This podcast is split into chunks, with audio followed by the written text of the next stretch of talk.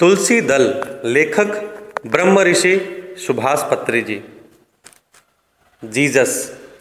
Jesus ने कहा है, मेरे पिता की सृष्टि में कई लोग हैं। तुम दूसरों के साथ जो करते हो, वही तुम्हारे साथ भी होता है।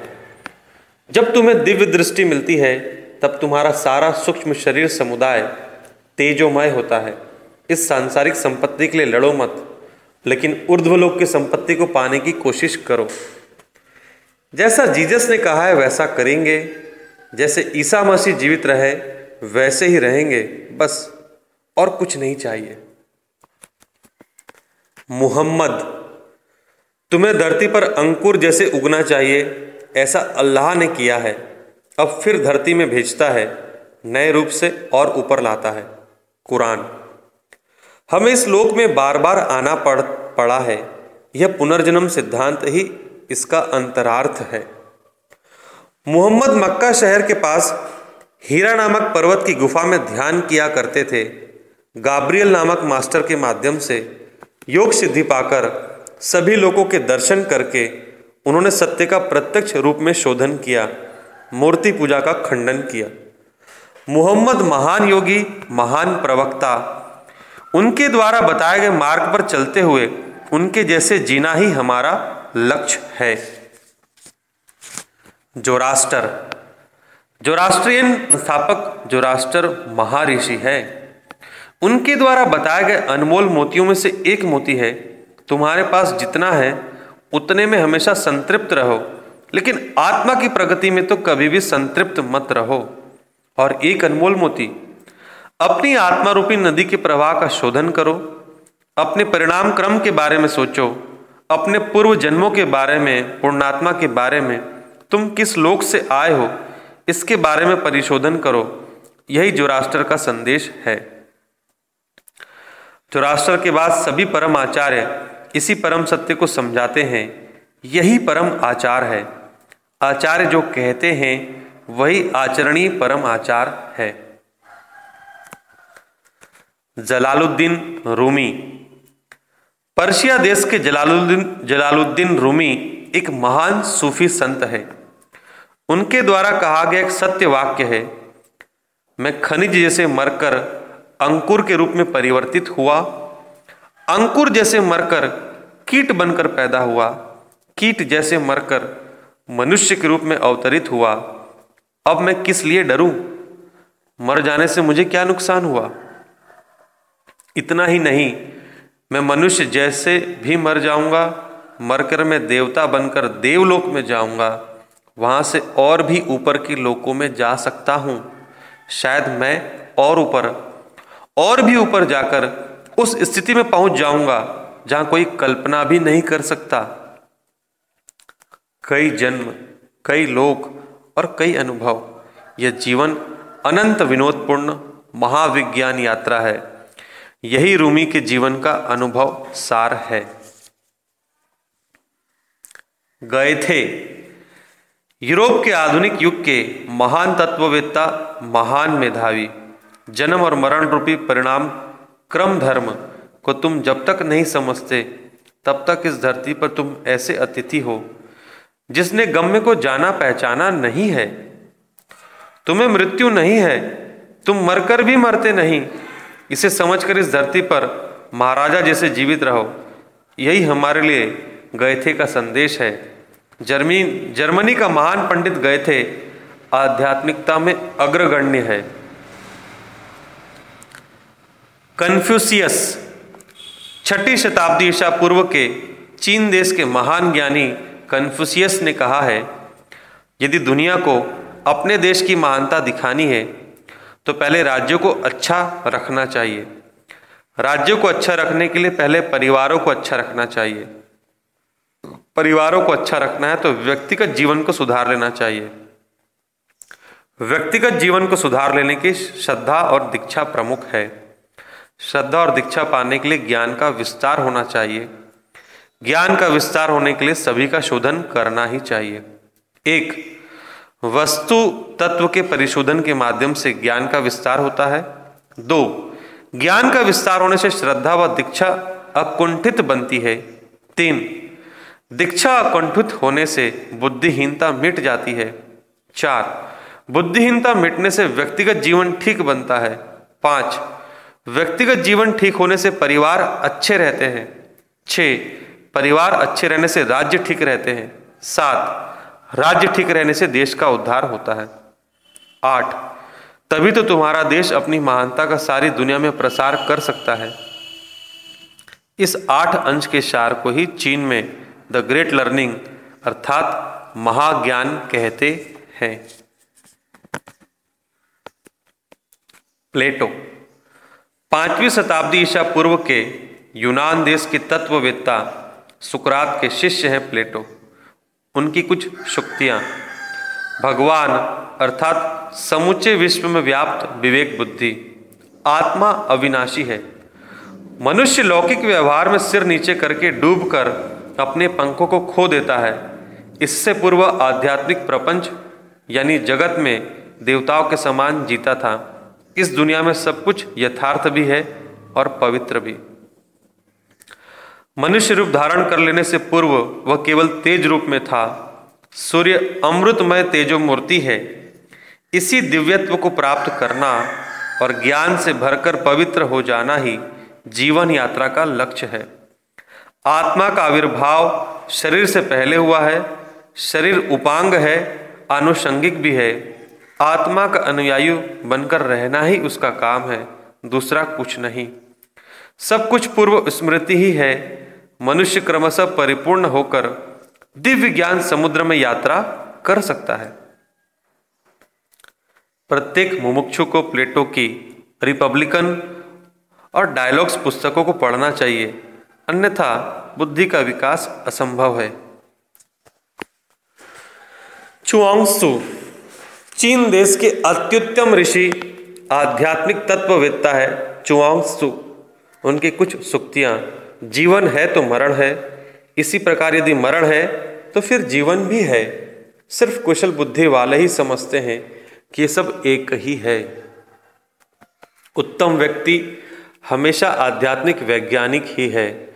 उसे जन्म मरण स्पर्श नहीं करते, इस जीवन के हानि लाभ ऐसे व्यक्तियों को छू भी नहीं सकते। जन्म मरण चक्र के बारे में, काल के बारे में, शुभ अशुभ के बारे में भूल जाइए। अनंतत्व में विश्राम पाइए। सम्यक ज्ञान पाने के लिए मनुष्य के पहले त्रिकरण शुद्धि पाना चाहिए।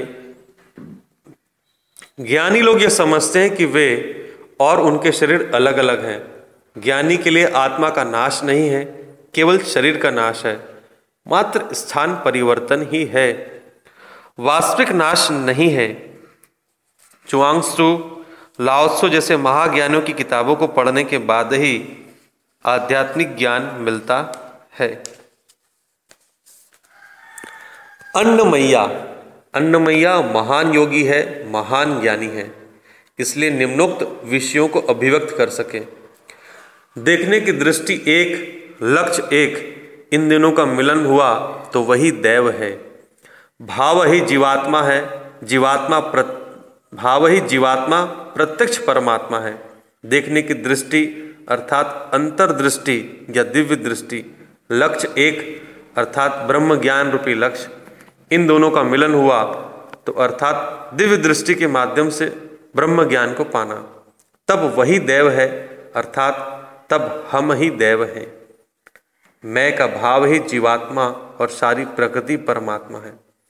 अनंत कोटि ब्रह्मांड को प्रत्यक्ष रूप में दिव्य दृष्टि से देखने वाला, जिसको मनोगोचर हुआ है वही मनुष्य देव है, अन्न मैया की कुछ और शुक्तियाँ शरीर के स्वाचोश्वास में ही खान है, योगिंद्र के स्वाचोश्वास में ही भगवान है, जो चित्त को अंतर्मुखी बनाकर सीखता है, उसे योगी कह सकते हैं। सत असत सुविचार जिसके हैं, उसे उत्तम विवेकमान कह सकते हैं। गौतम बुद्ध धम्म पद में बुद्ध ने कहा, निर्यम पाप कम्मिनो, संगम सुगतिनो यंती परिनिबंती अनासवा, पाली। निर्यम पाप कर्मणि, स्वर्गम सुगतयो यान्ति परिनिर्माण यात्रात्रवाह संस्कृत अर्थात, पाप कर्म करने वाले नरक को, पुण्य कर्म करने वाले स्वर्ग को, मनोमालिन्य रहित महात्मा परिनिर्वाण को प्राप्त होते हैं। इसी प्रकार मुझसे पहले भी कई बुद्ध आए हैं और मेरे बाद भी कई बुद्ध आएँगे। बुद्ध बनो, बुद्धत्व की प्राप्ति करो। यही हमारे लिए गौतम बुद्ध का संदेश है। चार आर्य सत्य। इन चार परम सत्यों को गौतम बुद्ध ने समझ लिया है। एक दुख सर्वत्र है। दो, तृष्णा ही दुख का मूल कारण है। तीन, यह तृष्णा अविद्या से पैदा होती है। चार, अष्टांग मार्ग ही अविद्या का विनाशक है। अष्टांग मार्ग का अवलंबन करना ही शरणीय है। उसी से दुख राहित्य उपलब्ध होता है। तृष्णा अर्थात सीमित से अधिक, तृष्णा अर्थात मिति से कम, मध्य मार्ग को अपनाओ। तृष्णा ही दुख का प्रत्यक्ष कारण है। तृष्णा राहित्य से दुख राहित्य उपलब्ध होता है। दुख राहित्य ही निर्वाण है। निर्वाण, मुक्ति, निश्रेयस या मोक्ष, चाहे किसी भी नाम से जाने, सभी एक हैं। अष्टांग मार्ग। गौतम बुद्ध द्वारा हमें दिया हुआ अष्टांग मार्ग इस प्रकार है। एक सम्मा सही दृक्पथ। दो सम्मा संकल्पो सही संकल्प, तीन, सम्मा वाचा, सही वाक, चार, सम्मा कम सही कर्म, पाँच, सम्मा जीवो, सही जीवनोपाय, छ, सम्मा वायामो सही श्रद्धा, सात, सम्मा सती, सही एकाग्रता, आठ, सम्मा समाधि, सही ध्यान। अष्टांग मार्ग के अनुष्ठान द्वारा अविद्या दूर होने से तृष्णा मिटती है, तन्मूलक दुख का निर्मूलन होता है। अष्टांग मार्ग में प्रज्ञा शील समाधि से संबंधित शिक्षा है। प्रज्ञा सही दृक्पथ, सही संकल्प या इच्छा है। शील सही वाक, सही जीवनोपाय और सही कर्म। समाधि सही श्रद्धा, सही एकाग्रता और सही ध्यान।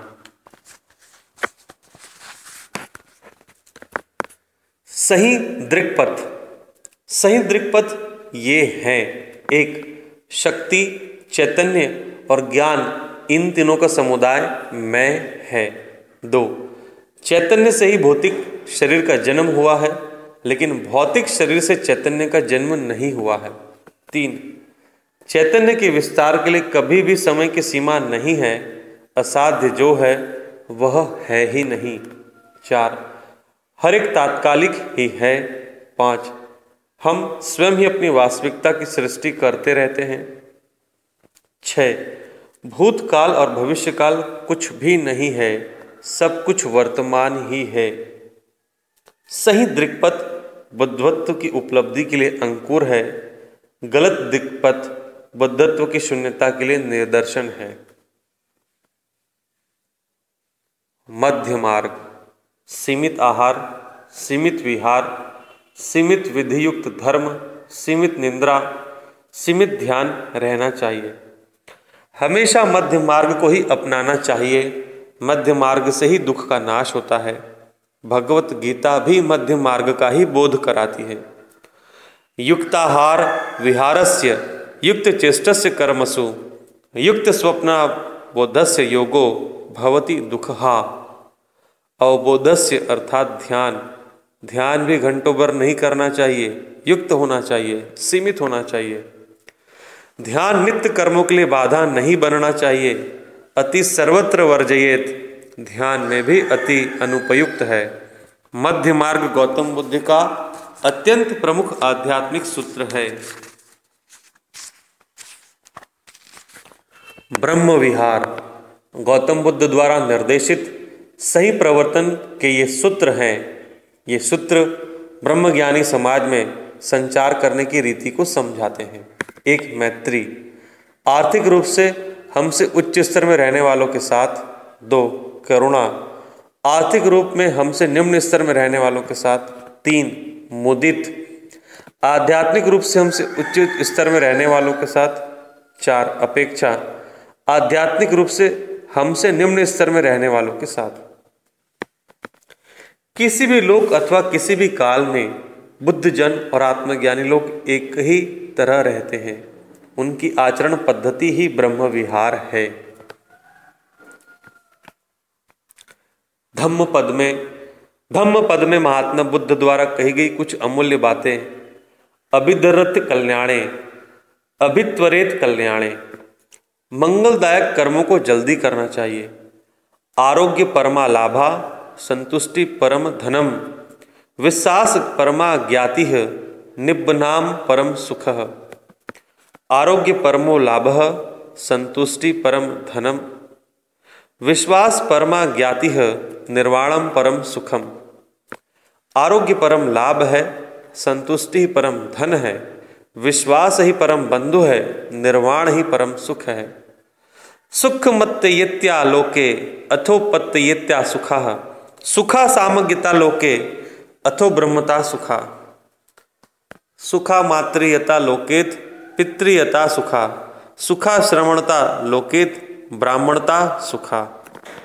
इस लोक में मातृत्व धन्य है, पितृत्व भी धन्य है, श्रवणत्व धन्य है, ब्राह्मणत्व धन्य है। अपम तोत्त ही जायंतो, पप्पोति विपुलम सुखम। अप्रमत्तो ही ध्यायान। प्राप्नोति विपुलम सुखम। अप्रमत्त होकर ध्यान करने वाला विपुल सुख को प्राप्त करता है। अपमादो अमत पदम, पमादो मच्चुनो पदम। अपमादो अमृत पदम, प्रमादो मृत्यो पदम। जागरूकता ही अमृतत्व है, निंद्रा ही मृत्यु के समान है। अत्ता ही अत्तनो नाथो। धम्म पद में बुद्ध ने इस प्रकार कहा है, अत्तना चोदय तानम पटिमाने अत्मत्तानाम। आत्मनाम चोदये तात्मनाम, प्रतिवसिदात्मनाम आत्मनाह हे श्रवण, तुम अपने आप को चलाओ, तुम अपने आप की परीक्षा कर लो। शुद्धि अशुद्धि पंचतत्तनम नाजन अज्जन विशुदये शुद्धि अशुद्धि प्रत्यात्मनम। नान्योन्य विशोधयेत। शुद्धि, अशुद्धि अपने से संबंधित है, एक दूसरे की शुद्धि नहीं कर सकते। अत्ता ही अत्तनो नाथो अत्ता ही अत्तने गति।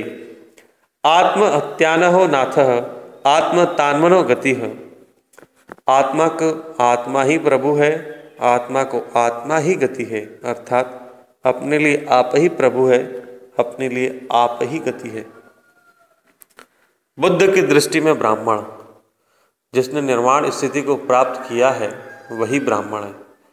बुद्ध ने धम्मपद में इस प्रकार का विवरण दिया है, न चाहम ब्राह्मणम भूमि, यो निजम मत्ति संभवम।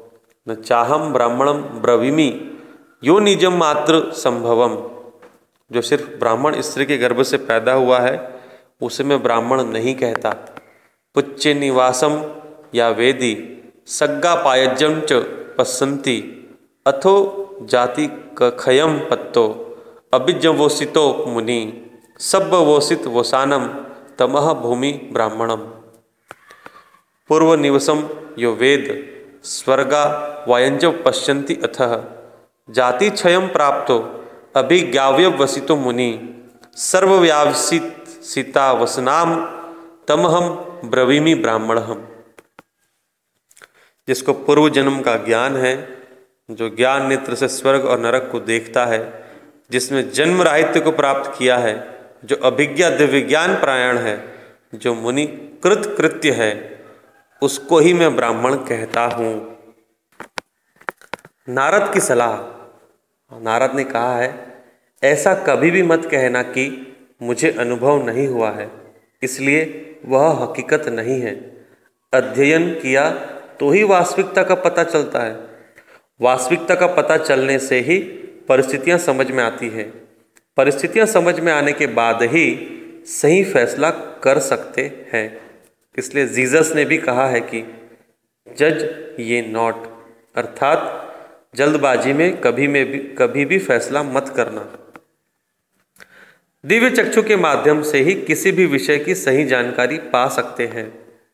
हर हालत में योगी ही फैसला देने में समर्थ होते हैं। जो योगी नहीं है, वे फैसला नहीं दे सकते। महदवधान, महत अर्थात ज़्यादा, अवधान अर्थात पढ़ना। इसलिए महदवधान का अर्थ है सबसे ज़्यादा पढ़ना। शंकराचार्य के भज गोविंदम का एक श्लोक है प्राणायाम प्रत्याहारम। नित्यानित्य विवेक विचारम, जाप्य समेत समाधि विधानम कुर्वधानम महदवधानम। प्राणायाम अर्थात उच्छ्वास निश्वास को देखना, प्रत्याहार अर्थात बाह्य इंद्रिय को अंतर्मुखी बनाने से अंत इंद्रिय उत्तेजित होते हैं। नित्यानित्य विवेक विचार अर्थात जो नित्य है, जो अनित्य है, इसे स्पष्ट रूप से समझ लेना जब अर्थात अभ्यास बार बार करना। जाप के समेत अर्थात जप के साथ जुड़ा हुआ। इसलिए जाप के समेत समाधि का अर्थ है प्राणायाम, प्रत्याहार, नित्यानित्य विवेक विचार। इन तीनों को बार बार करते रहना चाहिए। यही समाधि विधान अर्थात समाधि स्थिति के लिए मार्ग है।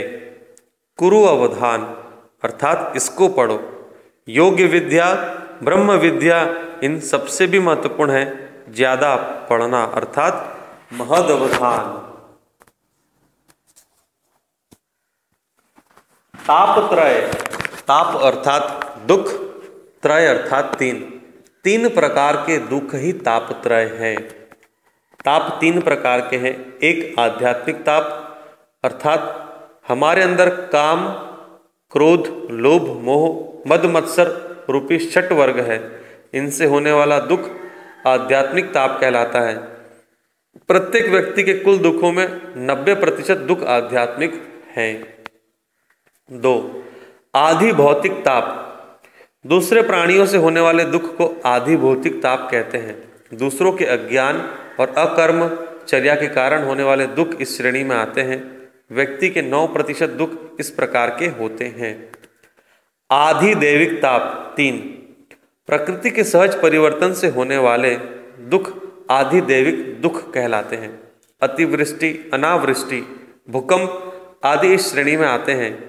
ये व्यक्ति के कुल दुखों में से एक प्रतिशत ही होते हैं।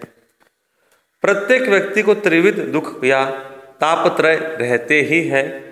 मुक्त पुरुषों को, ध्यान योगियों को आध्यात्मिक तापत्रय नहीं रहते, केवल आधि भौतिक व आधि दैविक ताप ही रहते हैं। ज्ञानान मुक्ति मुक्ति अर्थात विमोचन।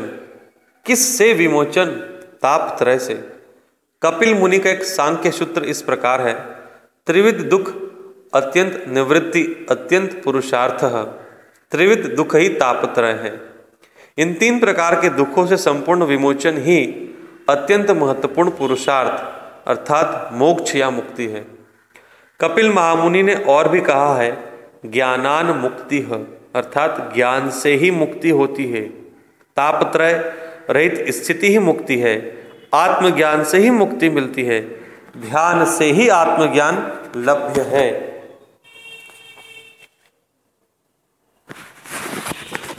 पंच विशंति विशंति अर्थात सौ का पांचवा भाग यानी बीस। पंच अर्थात पाँच। अर्थात पंच विशंति हुआ पच्चीस। पुरुष व प्रकृति का मिलन ही सृष्टि है। सृष्टि ने 25 तत्वों को अपने में शामिल किया है। 25 तत्वों से बनी सृष्टि में पुरुष मूल चैतन्य का भाग है, अर्थात जीव। जीवात्मा अथवा अंशात्मा पुरुष की संख्या है एक। प्रकृति 24 तत्वों में शामिल है।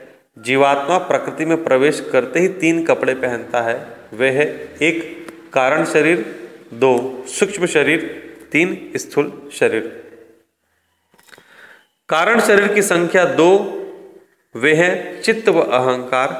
सूक्ष्म शरीर की संख्या सत्रह वे है पाँच तन्मात्राएँ, पाँच ज्ञानेन्द्रियाँ, पाँच कर्मेंद्रियाँ मन और बुद्धि।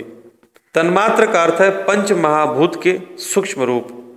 स्थूल शरीर की संख्या है पाँच, वे ही पंच महाभूत है। इस प्रकार इस भौतिक लोक में भौतिक देहधारी जीव की संख्या है पंच विशंति। एक धन दो, धन सत्रह, धन पाँच बराबर पच्चीस। भौतिक मृत्यु के बाद यह संख्या पच्चीस माइनस पाँच बराबर बीस रह जाती है। सूक्ष्म लोक से कारण लोक पहुँचने के बाद यह संख्या बीस माइनस सत्रह बराबर तीन रह जाती है।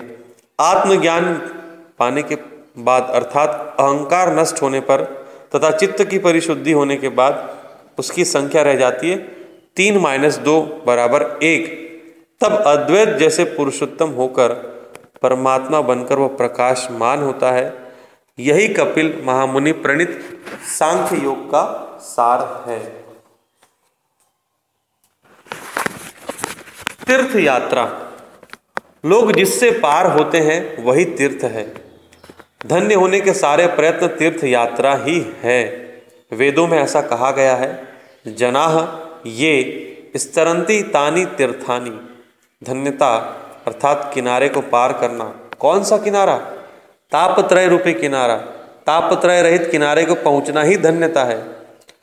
धम्म पद में बुद्ध ने कहा है, उस पार के किनारे को बहुत कम लोग पहुँचते हैं। बाकी सब ईश्वर के किनारे में ही दौड़ते रहते हैं। सत्संग का मतलब ध्यान ही है, वही प्रत्यक्ष तीर्थ यात्रा है।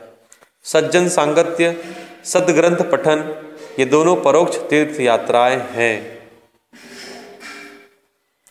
तीर्थंकर गोत्र बंध, तीर्थंकर अर्थात आध्यात्मिक अध्यापक, गोत्र अर्थात रीति।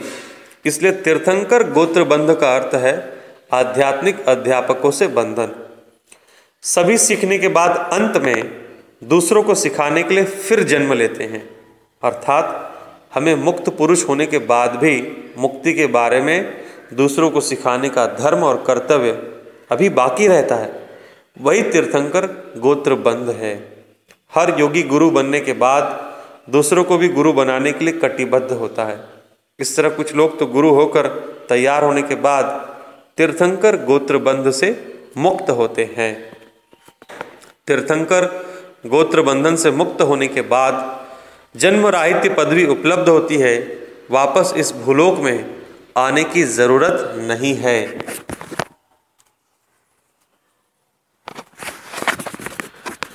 यजुर्वेद में धीर, सीरा युंजंती कवयो, युगा, पितनवते, पृथक, धीरा, देवेशु, सुमन्या।